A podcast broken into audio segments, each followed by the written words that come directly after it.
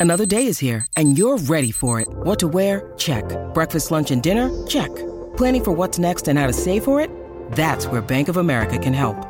For your financial to-dos, Bank of America has experts ready to help get you closer to your goals. Get started at one of our local financial centers or 24-7 in our mobile banking app. Find a location near you at bankofamerica.com slash talk to us. What would you like the power to do? Mobile banking requires downloading the app and is only available for select devices. Message and data rates may apply. Bank of America and a member FDIC. Today's episode is sponsored by Mahler Bros Golf. We all want to look good on the golf course, but it often comes at the expense of feeling good. Mahler Bros Golf has polos that look good and feel good. With their lightweight and stretchy material that hugs your body, you will feel cool while looking just as cool. Their polos are guaranteed to make you look better, but it's up to you to golf better. On a hot summer day on the golf course, there's no polo that you would rather wear than a Mahler Bros Golf signature polo. Mahler Bros Golf has a large catalog of polos with designs for those who want a loud design and others for those who want a subtle and sleek looking design. They also have fun tees, hats, tumblers, and so much more to make your golfing experience better. Use code BELLYUP at mahlerbros.com for 15% off. You know, when you're golfing, the sun's beating down, and you want to take your shirt off because of the heat? These polos almost feel like you aren't wearing one at all. Are your polos getting outdated and dingy? Time to get new ones that will make you stand out on the golf course. You need Mahler Bros Golf Signature Polos. Their polos are comfortable, slim fitting, and will make you look good and feel good while you're golfing with the guys. You know, Subi, I live here in Scottsdale, Arizona. It can be real hot during the summer. And what I'm always looking for is something that's going to wick that moisture away and make me feel like I'm wearing nothing at all. That's what you get here with Mahler Bros Golf Polos. Also, us being sponsored by Belly Up Media, they have belly up t-shirts you can buy at mahlerbros.com as well. That's mahlerbros.com backslash belly up. Mahler Bros doesn't only have polos, but they have really fun golf t-shirts that you can wear anywhere, maybe like the barbecue your family invited to you, or even that get together with your friends. Make sure to let them know where you got that shirt and wear it proudly. I'm going to wear mine this weekend during March Madness.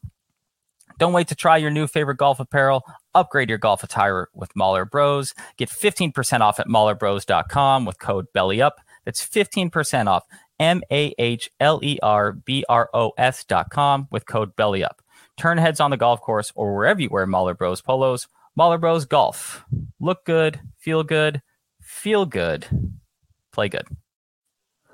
You're listening to Theater in College Hoops. I'm Subi riding solo today. No Taylor Damel, but not totally solo. I have another guest. The week of guests rolls on. We got a UConn representative who's actually been on the program before, a theater goer himself, and a huge supporter of theater in college hoops. He was in Vegas last weekend to watch that dismantling of Arkansas and Gonzaga in person. He will be heading to Houston as well. It's great friend of the program. UConn superfan Andrew Moynihan. He jumps on to discuss everything Vegas and look forward to Houston and really just talk shop about UConn.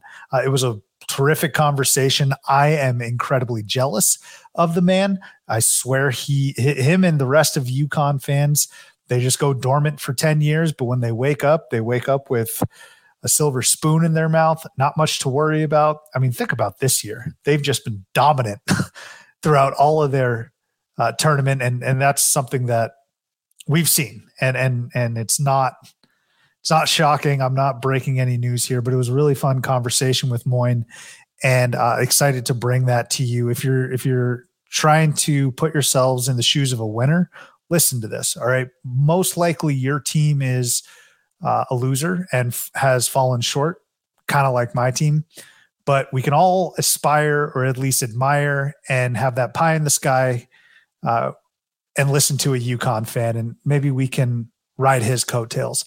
But we got Moyni coming up later in this episode. We're brought to you by Belly Up Media. Go download, subscribe, rate, and review us on whichever device it is that you use.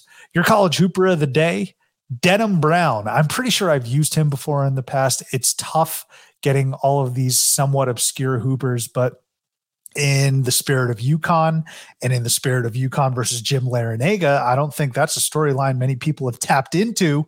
But Denham Brown, if you rewind uh, back to 2005, he actually had a coast to coast layup against Larrañaga's George Mason team, I believe, to force overtime, which the Huskies eventually lost. But Denham Brown was a really solid player. So he is your college hooper of the day. check out the website at theaterandcollegehoops.com and make sure to follow us at CBB Theater to find out where the theat is. You can also follow Taylor at Taylor Damel. Let's open the curtains.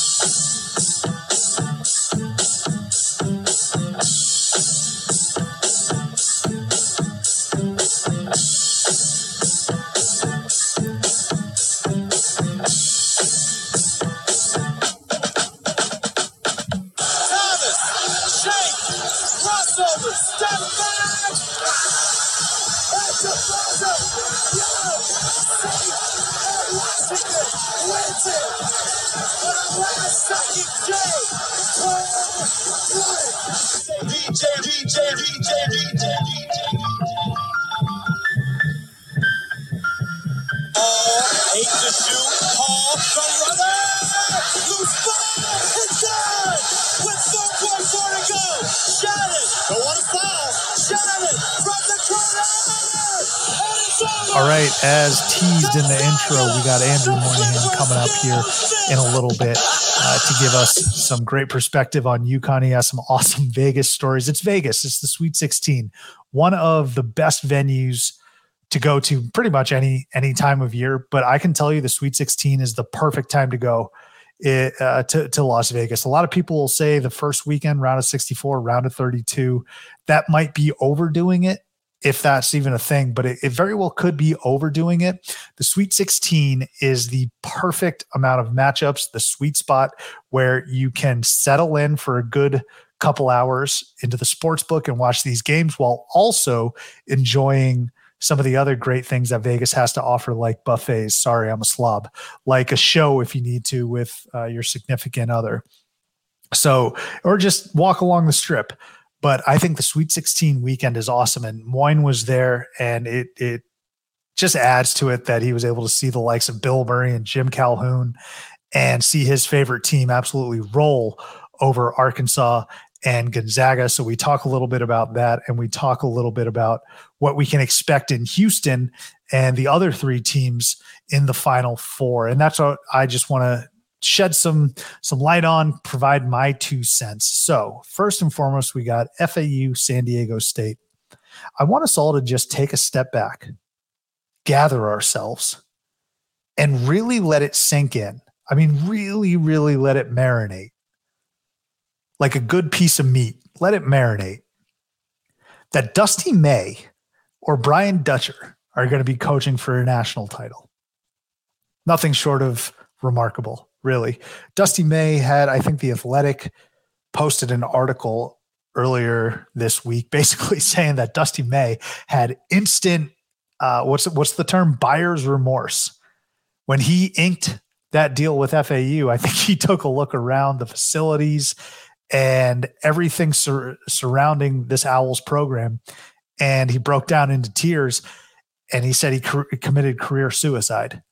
Now look at him it's what you make of it. Now, I would advise Dusty next step he goes, maybe do a little bit more homework, your due diligence, so you don't have that buyer's remorse. But hey, what do I know? The guy's coaching in a Final Four right now, and on the other side, you got Brian Dutcher, who's been just an absolute lifer, a real true lifer under Steve Fisher, the legendary Steve Fisher, and he has San Diego State one win away from uh, the NCAA title game. And it's funny we we talk about the Mountain West we talk about their ineptitude really when it comes to the tournament. I think they've lost. They were outside of San Diego State, and including San Diego State, I should say. But entering this, they had ten straight losses, something along those lines. And now, San Diego State's the first Mountain West team in the Final Four. Really, just tremendous stuff. Now, when I look at the game itself, San Diego State, I'm wondering how many times can they continue to get away with this? The only real convincing win they've had is against Furman. Now, San Diego State, we know they play a tough minded defense. They're so scrappy, they're so tough. But I'm just wondering at what point does the lack of production from Matt Bradley catch up with them? They need some production from Matt Bradley. He is in my estimation, their best and most skilled and potent offensive player. He's had some rough games, shooting wise, at least, the last couple of games. and they've survived and they beat great teams like Alabama. But I don't know if that's going to fly here against the Owls. Nice pun. But uh, that's what I'm going to be looking for. I'm going to be looking to see if Matt Bradley can get off the schneid because he's a really, really good player. Really terrific player. A transfer from Cal. He's he's an elder statesman. Statesman. He's a vet. It's a big matchup is going to be him and Johnell Brown, uh, Johnell Davis. Excuse me. So I'm going to be looking forward to that, and I, I do think that Dutcher has to get them or get Matt Bradley going early.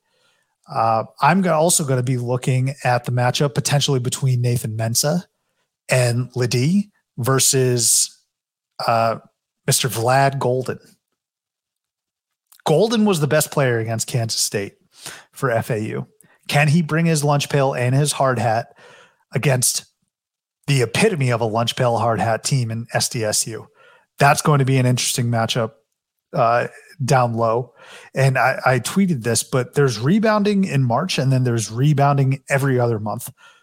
Vlad Goldin was ripping down rebounds with such ferocity against Kansas State that I couldn't help but be impressed. He's going to need to do that in the trenches against this Aztec team.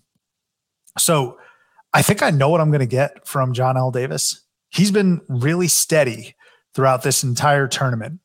I think the key, though, is going to be Matt Bradley. That's the one player I'm looking forward to watching because the stakes are higher. You're in the final four. You're playing a very good team. Don't let the FAU label, the mid major label, fool you. This is a team that's won 30 plus games.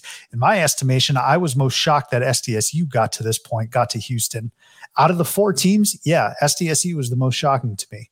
FAU, uh, like I said, look at their record. Look at look at look at the fact that they've been ranked throughout this season. They're a strong team. So FAU SDSU is going to be a lot of fun. My official prediction, I think Dusty May gets it done. I really do. Uh, I think they can. I think they can outlast San Diego State, and we're going to see the nine seed FAU Owls play for a title on Monday night. On the flip side, we got UConn, we got Miami. Now, on the right side of the bracket with UConn and Miami, I'm not terribly shocked that these two teams are in the Final Four. FAU, SDSU, yeah, a little bit shocking. Despite what I said about FAU, it's still shocking that they're here. But FA, or excuse me, but Miami and UConn, the way UConn was rolling into the tournament, they were a trendy Final Four pick. I've been saying since early February that I want to take Miami to the Final Four. I just didn't have the balls to do it. So shame on me. But Miami just doesn't get flustered. They don't get they don't get tense. They don't get nervous. They've taken some big punches this tournament and they just are so even keeled and steady, right? They they probably shouldn't have beat Drake. They were down 13 to Texas. Didn't matter. And we can talk all day about the the guards and they're tremendous, of course. They're really magnificent. But I'm looking at Wooga Poplar. All right, he might be the X factor here uh, for the Canes and Norchad Omier they're going to be they're going to be outmanned as it relates to size because you're going up against Donovan Clingan and Adama Sanogo, and Clingan has been such a lightning rod off the bench. He's going to protect the rim. He's going to swallow up rebounds. He's going to rim run. Donovan Clingan doesn't get enough credit for his rim, rim running ability and his finishing ability. So the question is, how is Norchad Omier going to get it done down low? He's really going to have to gobble up as many rebounds as he can with good box outs.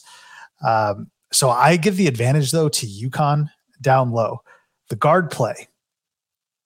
Which Andre Jackson is going to show up? Is it going to be the Andre Jackson that we've seen? And I guess he's a forward as well, point forward.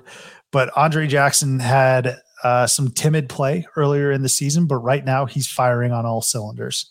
He needs to continue that effort against one of the best backcourts in America, Nigel Pack and Isaiah Wong that's going to be a fun matchup to watch. Uh, I, I think one of the other X factors in this game might be Tristan Newton. I think Miami's going to seriously, seriously key in on Jordan Hawkins, who has just been lights out, such a quick release. he's been such a menace from the three point line. So I think Miami's going to really load up on him as it relates to perimeter shooting, coming off screens. He will be ready to shoot easy, quick kickouts on offensive rebounds. Miami, I think, is going to be a good enough defensive team to lock in on Jordan Hawkins. Can Tristan Newton give UConn maybe eight to 10 points? That's something that I'm going to be watching for. So the two key factors uh, on the SDSU FAU side, Matt Bradley, UConn versus Miami, I'm really looking to see what Tristan Newton can do because I think Nigel Pack and Isaiah Wong are going to get theirs.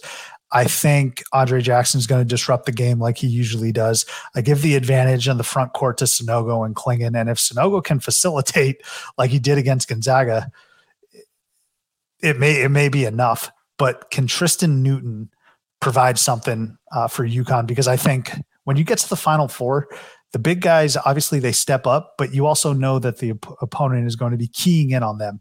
And I, I promise you, there's a player on Miami. I don't know who it is, probably their best shooter in practice, acting as Jordan Hawkins. And when he gets the ball, it's it's alert, alert, alert, and it's close out on him. Do not even let him get it above his shooter's pocket. I'll almost guarantee Jim Larranaga's uh, running through that in practice. And how about that as a little storyline, which I also discussed in the in the intro? Jim Larranaga going up against UConn. We've seen this before, not in the Final Four, but we have seen this before. And I, if you're a prudent UConn fan, you know about 2005. You know about that George Mason team that upset you. Is it time for a little get back? Is it time for a little revenge? We'll see. My prediction it's impossible to go up against UConn right now. I simply can't do it. I cannot go against UConn with the way that they're playing. Uh, so I'm going to take UConn to outlast Miami in what I believe will be a shootout. I think this is going to be one of the most exciting games. So we're going to get UConn versus FAU. and then I might as well just go with Dusty May because I want the the fun of it. And I know my guest here, Moyni, can appreciate that. And it's probably not the best way to lead into this intro because we do a lot of ass kissing for UConn. And I know I'm going against pretty much every metric, everything in my head. But why not? At this point, I think you just got to root for FAU. How in the world? This is how in the world is SDSU in the Final Four, and they're still probably not the fan favorite, or Miami for that matter. Uh, it's really remarkable. So this Final Four is going to be a blast. My official picks: I'm going to go FAU uh, against UConn in the title game, and then FAU somehow is your national champion. We'll see if that uh, if that plays out. But without further ado, let's go ahead get to our interview and our great discussion with amazing friend of the program, ardent supporter of theater and college hoops, but most importantly, UConn fan, Andrew Moynihan. All right, we welcome back a very familiar face, a very avid theater goer. Thank thank you to this man who I'll introduce here in a second. Uh, but most importantly, a UConn diehard. We got Andrew Moynihan back in the building. Moyni, you were on this program, I think, a couple years ago now, and here you are, your team in the Final Four. Thanks for joining us, man. Yeah, great to be on, Subi. Thanks for uh, thanks for having me back. Um, yeah, as you can hear, I'm still recovering from from the Sweet 16 in Las Vegas, but uh, I'll do my best to push through here. Oh my, yeah! It, it, what a what a what a cr- burden for you! Huh? unbelievable, unbelievable. So you you were in Vegas. You made the power purchase, right? What, what was that thought process like after they uh, beat Iona, and then who did they smash around of 32? Uh, so after Iona, it was St. Mary's. Again, another. Which, which it's, it's tough to it's tough to decipher all the ass whoopings. You a lot of smashings going on, yeah, a lot of smashings. But uh, you know, it's it's funny. Um, so my my birthday comes like right before March Madness, and so every year my wife's like, "Oh, what do you want to do? Like, you know, should we go somewhere? Should we do something fun?" I'm like, "Nope, I'm gonna sit on my couch, uh, especially if UConn's in there, and I'm gonna I'm gonna watch the theater." You know, so. Um, it just turned out, you know, same thing happened, uh, and UConn was fortunate to make the Sweet 16 on Tuesday, I would say, before the game. we pulled the trigger on flights, on tickets, and just balled out. It was awesome. I can Now get we into it. but- now uh, no, we're, I want you to get into it, but for context, we've been there Sweet 16 weekend in Vegas, That's right. and I remember us just hammering screwdrivers in the morning, and we got steak and eggs. yes, sir. Uh, I hope your trip this time was a bit more refined. Maybe not. Dive into everything about Vegas, man. Oh, let's see what I can remember here, Sub. Um, there was there was definitely screwdrivers had in the AM. There was buffets hit.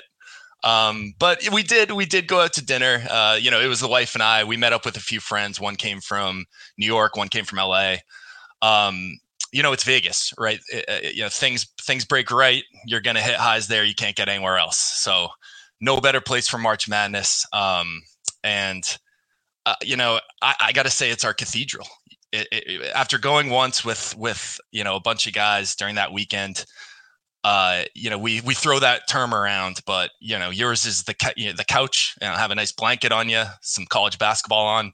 I know the shark. You know, the for, the former uh, the, the former host here is uh, Buffalo Wild Wings, but Vegas just takes the cake. It really does. I don't think there's a better place in the world to watch a college basketball sporting event. So, um, yeah, I mean, I'm gonna hammer it for uh, the group to go back. Maybe get a few.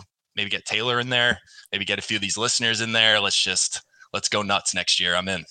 I'm with you, man. Vegas was a true experience just popping down uh, in the sports book or and I'm sure it's a lot different since the last time we went in 2016, but I'm glad you had the full experience. Where were you? Obviously you were in the building Yep. for UConn and Yep. then you uh, well, let me let me take a step back here. Uh, you were in T-Mobile and we'll get to the games in a second, but again, Yeah. they weren't that compelling. The most compelling part was you sitting directly behind Jim Calhoun. so that was let me let me go to the beginning so um I'm, I, as i mentioned i met up with a few friends they were plugged in with the UConn alumni association which i didn't know had any like um any any you know could put on events like this but they so in front of new york new york the the casino hotel there's a big like outdoor bar area and they rented this thing out had like drink tickets that you could go up at the bar had the marching band and cheerleaders come in this is all before the game because we were the first like game of the lineup. Um, I mean, it was insane. It was insane. Like all the the players, parents, and family were there. The AD was there. I mean, it was it was every UConn, um, you know, alumni who's who kind of thing. And um, it's it's funny. The the main guy who kind of is behind this, uh, his name's Marc D'Amelio. And I don't know if the last name D'Amelio means anything to you, but uh, uh, the his his he's he's you know famous or at least semi-famous because his daughters are like TikTok stars, like Charli D'Amelio, if you've heard that name.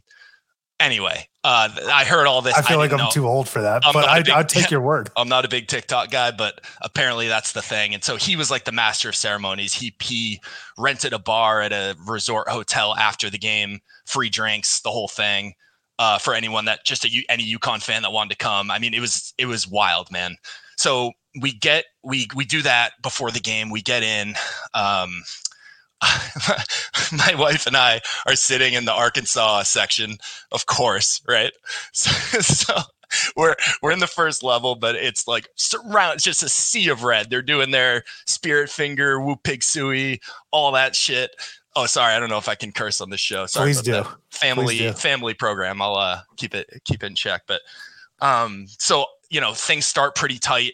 Uh, it's like ten to ten, something like that, and then we start to pull away. And obviously, you know me, I get louder and louder as things get better and better for UConn and it, it gets to the end and i'm just still screaming my lungs out up 30 points not not caring you know if someone slugs me in the face whatever it's a good story but um it turns out after we, uh, after the games we go we go just to a casino wife and i to gamble and with a few friends i'm playing craps she's playing at like blackjack at a table behind us and she's playing with arkansas fans and they're like can i ask you something like is that i- i- is that your husband over there playing craps? Like, is, are are you guys UConn fans? Were you in section 112? And she was like, Yeah, why? And the lady goes, Oh, I recognized his voice from the game. so so I made I made my presence felt.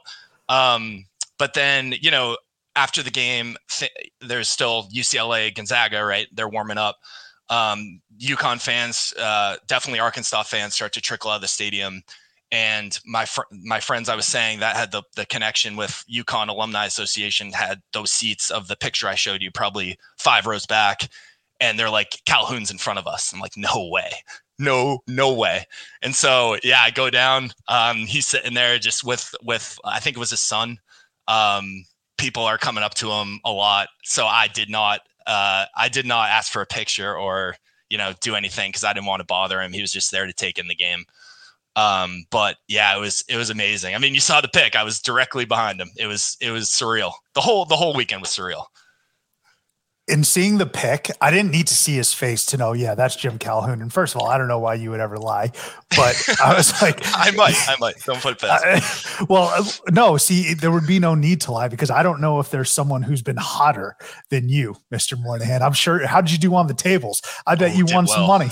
I know well. you did. I know. Yeah, I that saw was a foolish question. I saw the the little bit you guys had going of you know I, I'm going to hit the lottery next. What's next for this guy? But yeah, things are breaking right right now. I just got to ride it. You know, I got to ride the wave. I forget who said it exactly, but yes, you're Nick Papagiorgio from Vegas Vacation right now. I don't know put if a dollar in win a car. Put a dollar in win a car. Put a dollar in win a car. Yeah, you I'm and not you and your away. wife driving home in separate like a Ferrari, a Vet. Yeah, well, there's still Houston, There's still time. There's still right. time, you know. Hey, um, how was? Uh, go ahead. Go ahead. Sorry. No, I was just the last thing on on Calhoun. Um, it was cool. There were a bunch of former players there. Um, Charlie Villanueva, who is for sure recognizable, came up to him, was talking to him for five minutes. Um, a couple other players from from way back, I, I actually didn't recognize, but um, really, really cool experience to see him there and just taking it in. Saw Bill Murray too, um, a few farther rows up from Calhoun, but you know, our our our newest UConn fan there because uh, of his son Luke. So yeah, just a great, just a great weekend. No, it looked amazing. So I don't know if you heard this on the Mark Titus show, but it, in, uh, I think Big Cat was on it as well, and Danny Hurley was was saying when I took over the program, it was a complete mess. Which, first of all, I appreciate his candor. Yeah, but he was like, I, I, it was a complete mess, and I was in the office. Just everything was thrashed, and Calhoun comes in basically just saying, "God damn it, this is UConn, man." Tighten up, stop yeah. acting like a baby. Uh, what what did you think about that? So I, I actually didn't hear that. This was the the first time hearing it, but does not surprise me whatsoever.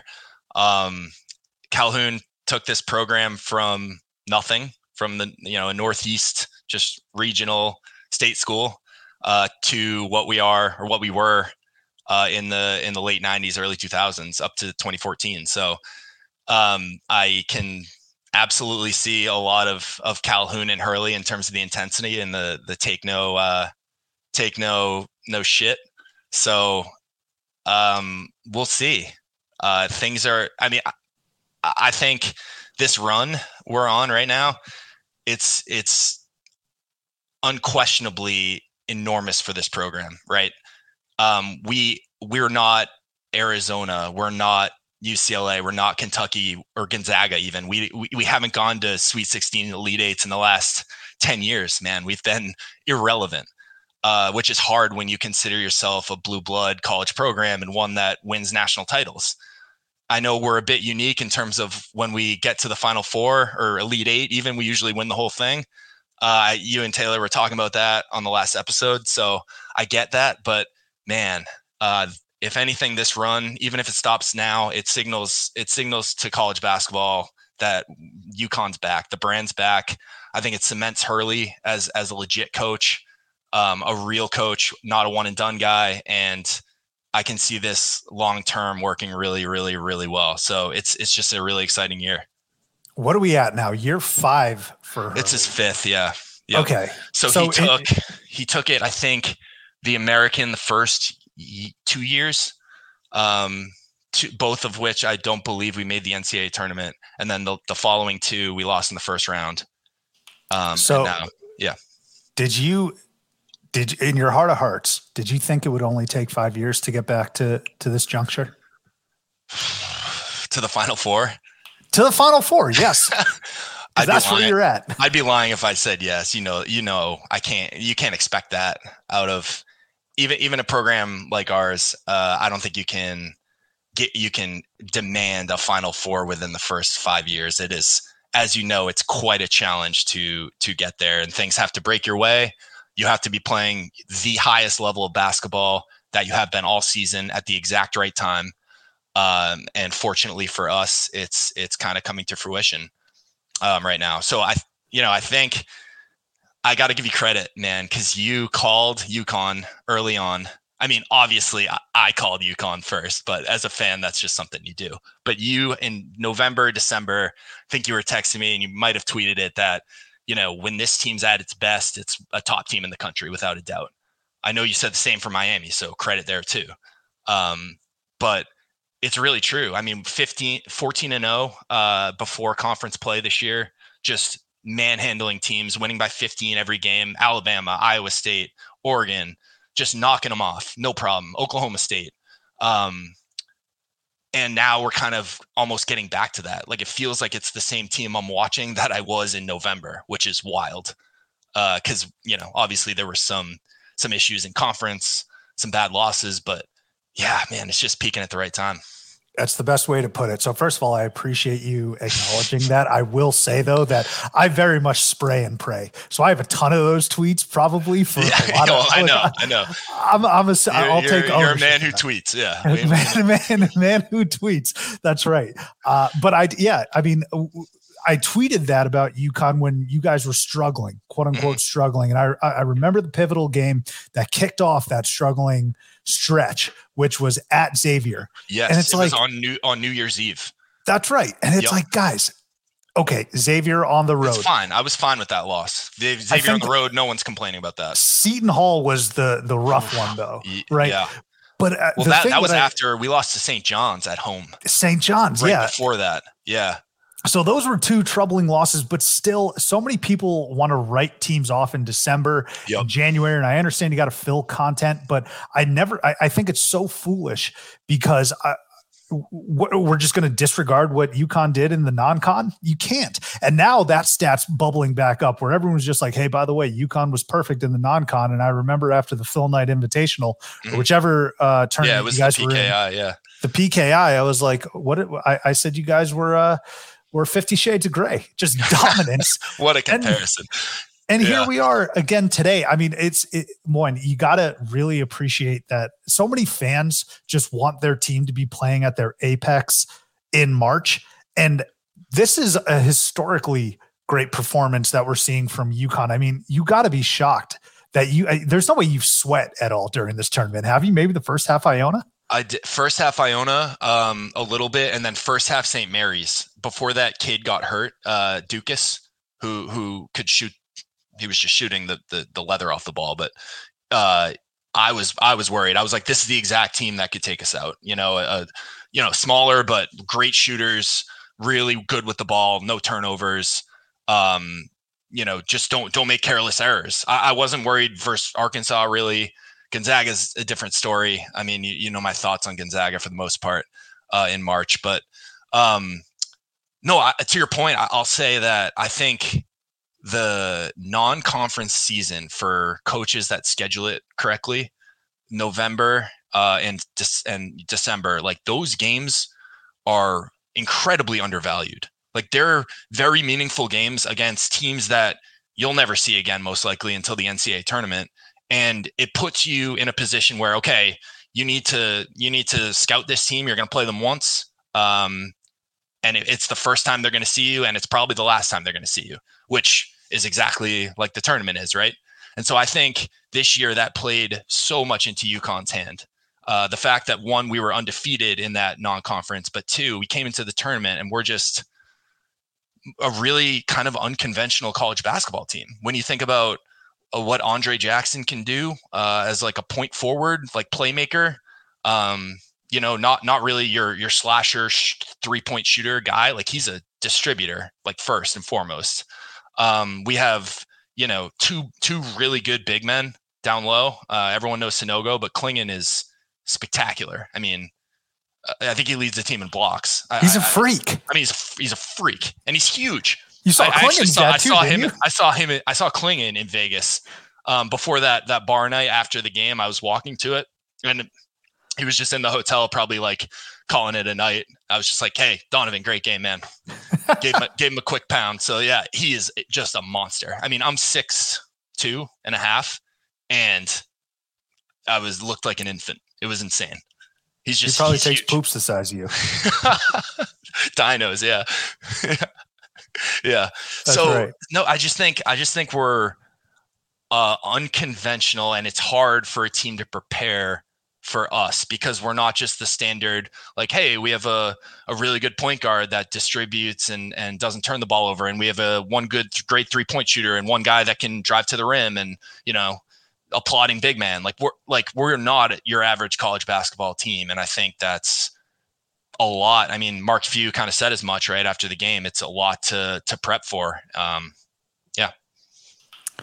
So these have been comprehensive butt whoopings. And when I say comprehensive, for the most part, start to finish. But what's so impressive that I've noticed is that UConn hits this insane extra gear. I'm talking they slam the NOS in their car and they go pew, straight yeah, in the second half. What is Second half. Danny Hurley saying at halftime? What are you seeing in those two games? Maybe in because again, you're the one that's watching them the closest. These second half performances, what are you attributing that to? I, I don't know what he's saying. Um, I'd love to know. I'd love to hear hear it on playback before I go into work in the morning, just to kind of psych myself up for the day. I think that would be uh, what what he's saying is, is clearly some pretty motivational stuff. So, um, but no, to the naked eye, I mean, I think it's you're looking at a and and you know I can't say they always come out flat in the first half because they they play with teams. We've never gotten blown out uh, in the first half. I mean, really, if, if you look at all our losses all season, it's I think there's only been one or two over 10 points, you know, uh, but yeah, it's, it's taking better care of the basketball. It's converting fast break opportunities, like turning, you know, turning defense, uh, when Andre can turn it up and he, when he gets mad on defense, it's, it's a problem because then he starts the transition and it's a three on one and we have, you know, Hawkins and Calcaterra on the wings that are both shooting, I don't know what from three, but it's pretty good and it's just it seems like it's impossible to defend when we get like that. And and they they just make it happen like play after play after play. And if if the other team is missing shots they just run out and do it again. And it's it's impressive to watch. It, it worries me and i don't know i don't think miami is this kind of team but it worries me if we played like a really true slow tempoed half court offense that love to slow the ball down maybe like a san diego state. We can talk about that if we get there but um yeah i i I, think I don't, I don't know exactly what it is but you're certainly right in that it seems like a whole different team in in half two I forget who had mentioned it, but during halftime of the Gonzaga game, they said UConn comes out on with their hair on fire in the second half. Yep. And that was maybe the most impressive first four minutes of a second half that I've seen all season. And I know a lot of people are going to cry and complain about that Timme third or fourth foul, whatever Oh, it was. yeah don't get me started it was Yeah. it I mean, was, uh, it was domination before that happened come on I think it was like an 11 2 run or something Yeah. to open the half. And I think I'm just, Andre Jackson on Timme, by the way, was brilliant. Brilliant. I mean, he he had what two travels in the first five minutes. He had- yeah. he had, no idea. You could tell he was going into it thinking Sanogo was going to be on him, or at Well, least so- uh, help. help. You know, some of the some of the defensive matchups that Hurley has thrown out there, some may say are peculiar, but Yeah. it clearly worked against Timme. I mean, you go back to the Providence game uh, in in the AMP, and we'll talk about Providence. In I know a little- exactly what matchup you were about to reference. Tell me, Alex Karaban on uh, on Bryce Hopkins, right? that's exactly on- right. Just just straight up, one on no help. and he, he- it's it was a head scratcher, Yeah, right? yeah, But here you got Andre Jackson against one of the best college basketball players uh, of our generation. I'm okay with in saying that and Drew Timme. yeah. and sure. and it just works out. But so, so you've mentioned Andre Jackson, and you mentioned even Clingan. Is there anyone outside of those two, or is it the is it those two that has impressed you the most? I mean, you've seen these these team this team, excuse me, live twice. Are they the, is Andre Jackson the most impressive dude you've seen for this team during this run? on the floor, yes. Um, what he can do, and I think against Gonzaga, he put up like my favorite Andre Jackson line. It was seven points, seven rebounds, seven assists. maybe a couple steals. But the point is, he he disrupts on defense. He facilitates on offense. He creates offense. He creates plays without being able to shoot. I, I don't think I've ever seen anything quite like it in in col- college, at least on UConn. You know that I can remember. It's like, yeah, it's it's kind of hard to describe because teams are giving him the same way they'd give a center.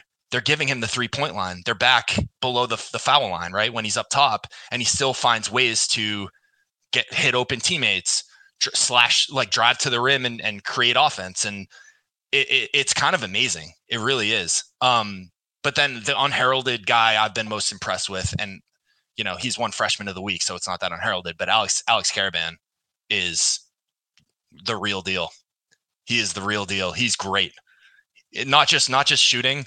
He his defense is great. You know, we mentioned Bryce Hopkins. He I thought he played played great against a player like Hopkins, but um, he's just all over the floor, hustle plays, makes smart plays, doesn't turn the ball over much, and and can shoot the lights out from three. So um, it's it's hard to find a weakness. I mean, I know the the pundits will say point guard, but I I think Tristan Newton's holding his own. I think we got you know some good Calcaterra can step in there. Um, Nahiem Alleyne from from Virginia Tech, he can step in there. He's he's you know stepped in great for us in limited minutes. So um, yeah, it'll be. Uh, it's hard to find a weakness. I know I'm a homer, but um, I also know Miami's quite good as well. Yeah, look, man. Uh, it is difficult to find a weakness when you're beating teams by double digits in the NCAA tournament. I was saying to Taylor, like, these are by game results. These are results mm. where you're playing against like Merrimack. No disrespect to Merrimack, no, they, they, played great. Yeah, but you know what I mean. Um, yeah. You know, one name you didn't mention though. Uh, I'm curious to know: Are we ready to put Jordan Hawkins on the Ray Allen level? Is that too far? I, I, wish he could give us an, another year or two, but um, yeah, yeah, the guy. I, I've never seen a sweeter jump shot. Honestly, that thing is poetry. That is that is just buttermilk, man.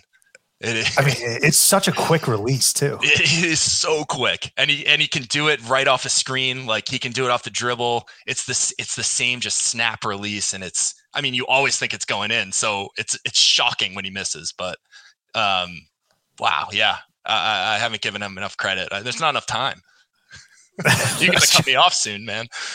No, not at all. Not at all. We're here. We're here for uh for. You can edit this thing, stories. right? We're not subjecting all these listeners to uh no. This is the whole about. purpose. This is the whole. it's nice to get some winners on this program. Yeah. Uh, oh man. Yeah, that was. uh I know you went over it, but the Princeton game was tough. That was that was tough. I've, I mean, until you reopened that wound, it was closing. Oh I'm, man, I'm sorry. I'm looking forward to the Sox season, man tomorrow opening day, right? Yeah, I'm looking forward to it. But uh no, I mean this this vantage point of yours, this perspective is great, Moyni. So can I ask you something? Of, yeah, please. Can you give me, you know, you've probably watched more AACC hoop than I have this year. Can you give me your uh, you know, quick two minute scouting report on Miami and what what to expect from there? I, I know the I know the highlights. Uh I know Pack, I know Wong. Uh yeah, but you know Miller obviously didn't miss a shot, so hopefully he can he can miss one versus versus us. But yeah, give me give me the quick uh, summary what you think you see in this game. Yeah, so I was actually going to ask you about that the rest of the field, and I think you actually hit me with a Freudian slip there. I think you said AAC, ACC, baby. You're out of the AAC. No, that was that was that was a, a, yeah, that was a bad pronunciation. A, okay, I, I I I tripped over my words as I my fault. do. Yeah, my fault. So you named obviously the the big guys and the guards, and that's what's so great about Miami. Uh, here's what I will say. First and foremost, let me start with a bit of a storyline because I'm a sucker for storylines. Denham Brown, Josh Boone, that team. Who did they get massively upset by in 2005? Was it, was, it George Mason? And who was their head coach? Jimmy Larrañaga.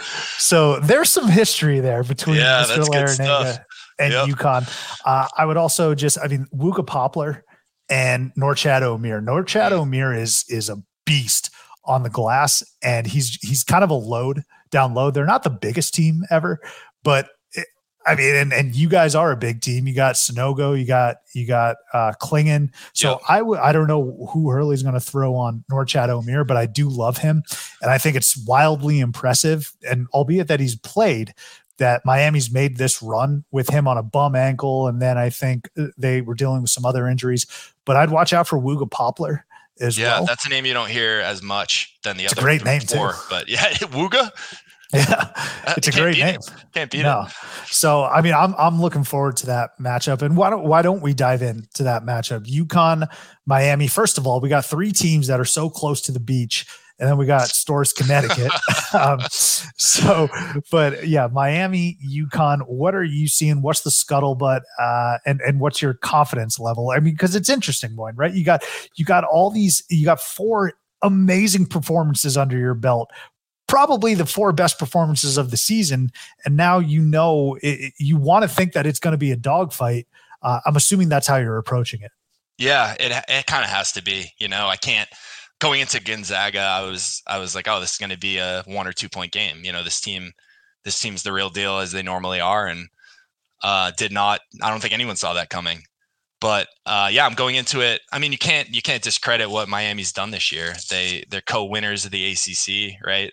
They have they have Wong, who's like a you know a Wooden Award candidate, right? They have Miller, who's incredibly underrated. Omier, as you said, uh, went to the Elite Eight last year. Have a great coach. I mean, what what more do you need to say here? This is a this is a legitimate uh, national title con- title contender, despite I don't care what their seed was, you know, and you knew that too.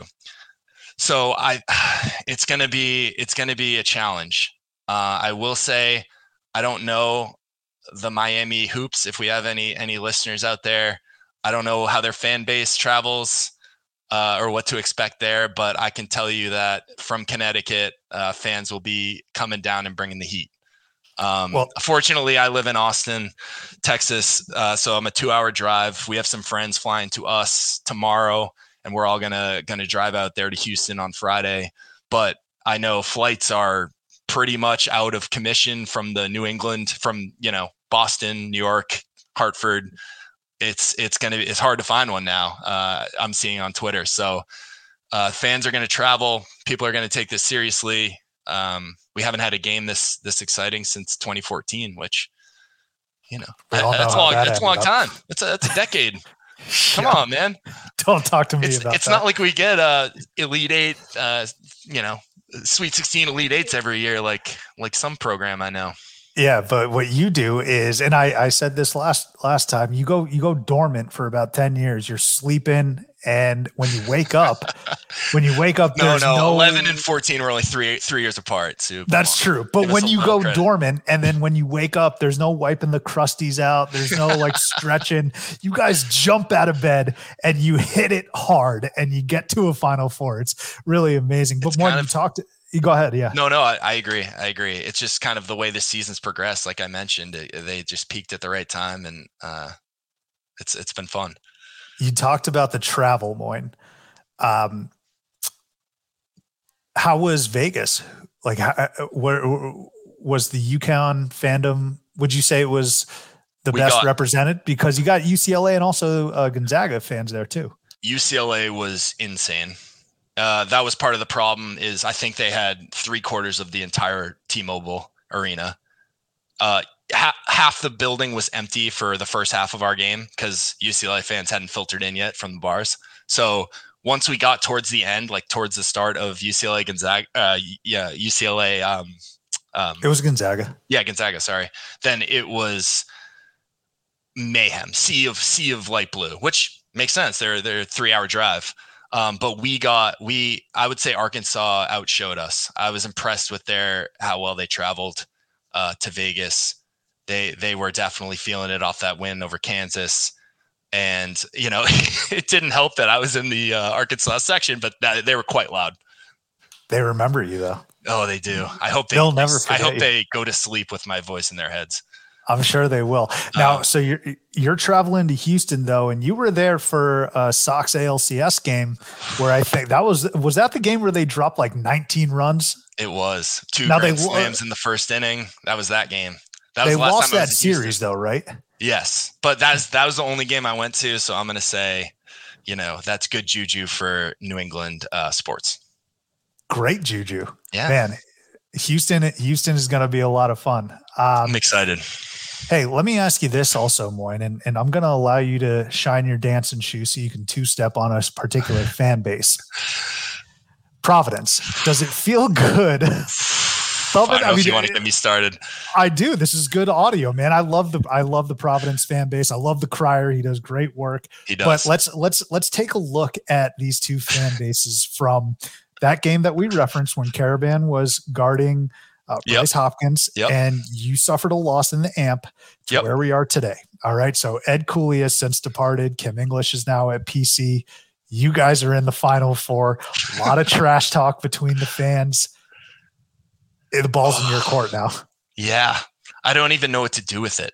That's the thing. The, the, the I was just fed the ball, and I've never been a huge Twitter presence from the get go, but we, you know, us as as a fan base are just fed the ball right now with a wide open hoop, and it's like, what do we what do we do? Do we take the the high road and say? Um, yeah, you guys, you know, you're you're great fans. You you know, you'll put it together next year. Cam English is a good coach. You guys will make it happen. Or do we take the Providence road where it's dragged through the mud and say you guys are essentially George Mason 2.0 in the Big East next year, which is you might not win a game, right? Like, I mean, it, it, Ed Cooley left you, brought all his players with him, brought all you know. He's like, what what do you even say? I don't know, I don't know, but I've tried my best uh, for the most part to take the high road. I did admittedly text the crier once during the weekend um, after I had had a few cocktails just to make sure it was sufficiently rubbed in his face uh, that we were going to the final four. But other than that, I'm I'm going to do my best to be a um, you know a good good uh, you know good sport, good winner, and wish them luck. Uh, wish them well. Gosh, you're. you- I mean, I, I just figured this was a nice little footnote uh, along the way here for UConn fans. Yeah, no, I mean Co- Cooley brought them a long way. I don't think there's any debating that, right? From when he started, which was I think we were still in college, right? Yeah, I think so Which- too. That that dates us. To cut that part out. Don't don't include that. All right. So anyway, he's been there a long time, 12, 12 something years. And they were, do you remember them in the Big East before Ed Cooley? Awful with Keno oh Davis. man, were they bad. Like Terrible. two easy wins every single year. I think Hasheem Thabeet blocked like 15 uh, shots one game against them, like in Providence. I mean, it, it was insane. And he brought them to, you know, arguably top three or four programs in the Big East over time consistently. And that's really impressive, right? Even though he left, the, the program's still what it is. It's still a, a good brand. It's still, they still have good facilities and um, players will want to go there. So, um, yes, I'm I'm definitely rooting for them because it's good for the Big East as a whole. Uh, it's just man, do they get on your nerves? Oh, oh boy, every single one of those guys on Twitter just grinds you down. Um, but I did have one question for you, Sub. Is how well do you think the Big East showed up for this tournament compared to other conferences, and how much does this put the Big East as hey, these guys are this is this is a real power conference here. Hundred percent. And you know, it's so funny. I'm not. I, I promise, I'm not kissing your ass here. But lead, lead, lead by the front. UConn. UConn's back. They lead and and they power it through. But credit to Creighton, who I think oh yeah, personally got jobbed at the end of that game against That San tough. Diego State. I you thought think it was a foul? You, No, I a don't. It's a no call, right? I think it's a no call. Little hand Um, check. Yeah, uh, it's tough. I, I, I'm just I, look. Here's what I would tell people who are just like, "That's a clear foul. Move on." Uh, if your favorite team got knocked out on a call like that, you would not be this sane or level-headed. I know that for a fact. All right, so I feel for Creighton, but al- al- although they didn't shoot very well, but Creighton had an awesome run, and then yeah, obviously UConn doing well. Yeah, uh, Xavier- Xavier did. They what made the Sweet 16, which as First year. much yeah. Yeah, Yeah. they they did well. Uh, who, who are some other teams that were missing there from the big? I mean, Providence made the tournament, and I, Yeah. I think you, they did as well as you could expect with a head coach who had like one foot out the Yeah. door. against You know, Kentucky to a good against Kentucky, Kentucky. too. Yeah, Yeah, and and the entire year we got don't forget inundated. Marquette. Marquette. Marquette, You know, they- yeah, they should they probably you know shouldn't have lost that game to to um, Michigan State. Michigan State. Yeah, but uh, I thought that you know they they obviously had a great season. Amazing season. And Yeah. we just get inundated with this Big 12, Big 10 propaganda. And first of all, the Big 10, like if you actually looked at the standings, it was very meh. I'm not Yeah. shocked that the Big 10 didn't do so well. And there's some crazy stat about the amount of teams that have been in the tournament from the Big 10 that have not made the Elite Eight or Sweet 16, whatever it is. That's pretty shocking. Uh, Kansas State was the flag bearer there for the Big 12, which I thought was a good conference, but I was shocked with Kansas. Texas, Who knows too. how Texas was great. Yes, Yeah. you're right.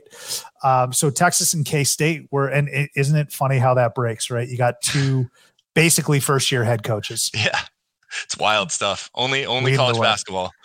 but the Big East was was phenomenal. Moyni, I'm going to get you out of here on a, a couple of uh, other here quick hitters. I know you don't want to look ahead, but you sort of mentioned the apprehension of playing against a team like a San Diego State, which is very much on the table. Have you looked at that other side of the bracket with SDSU and FAU? And is there anyone you you? I know you're only caring about Miami, but is Yep. there anyone you'd rather play?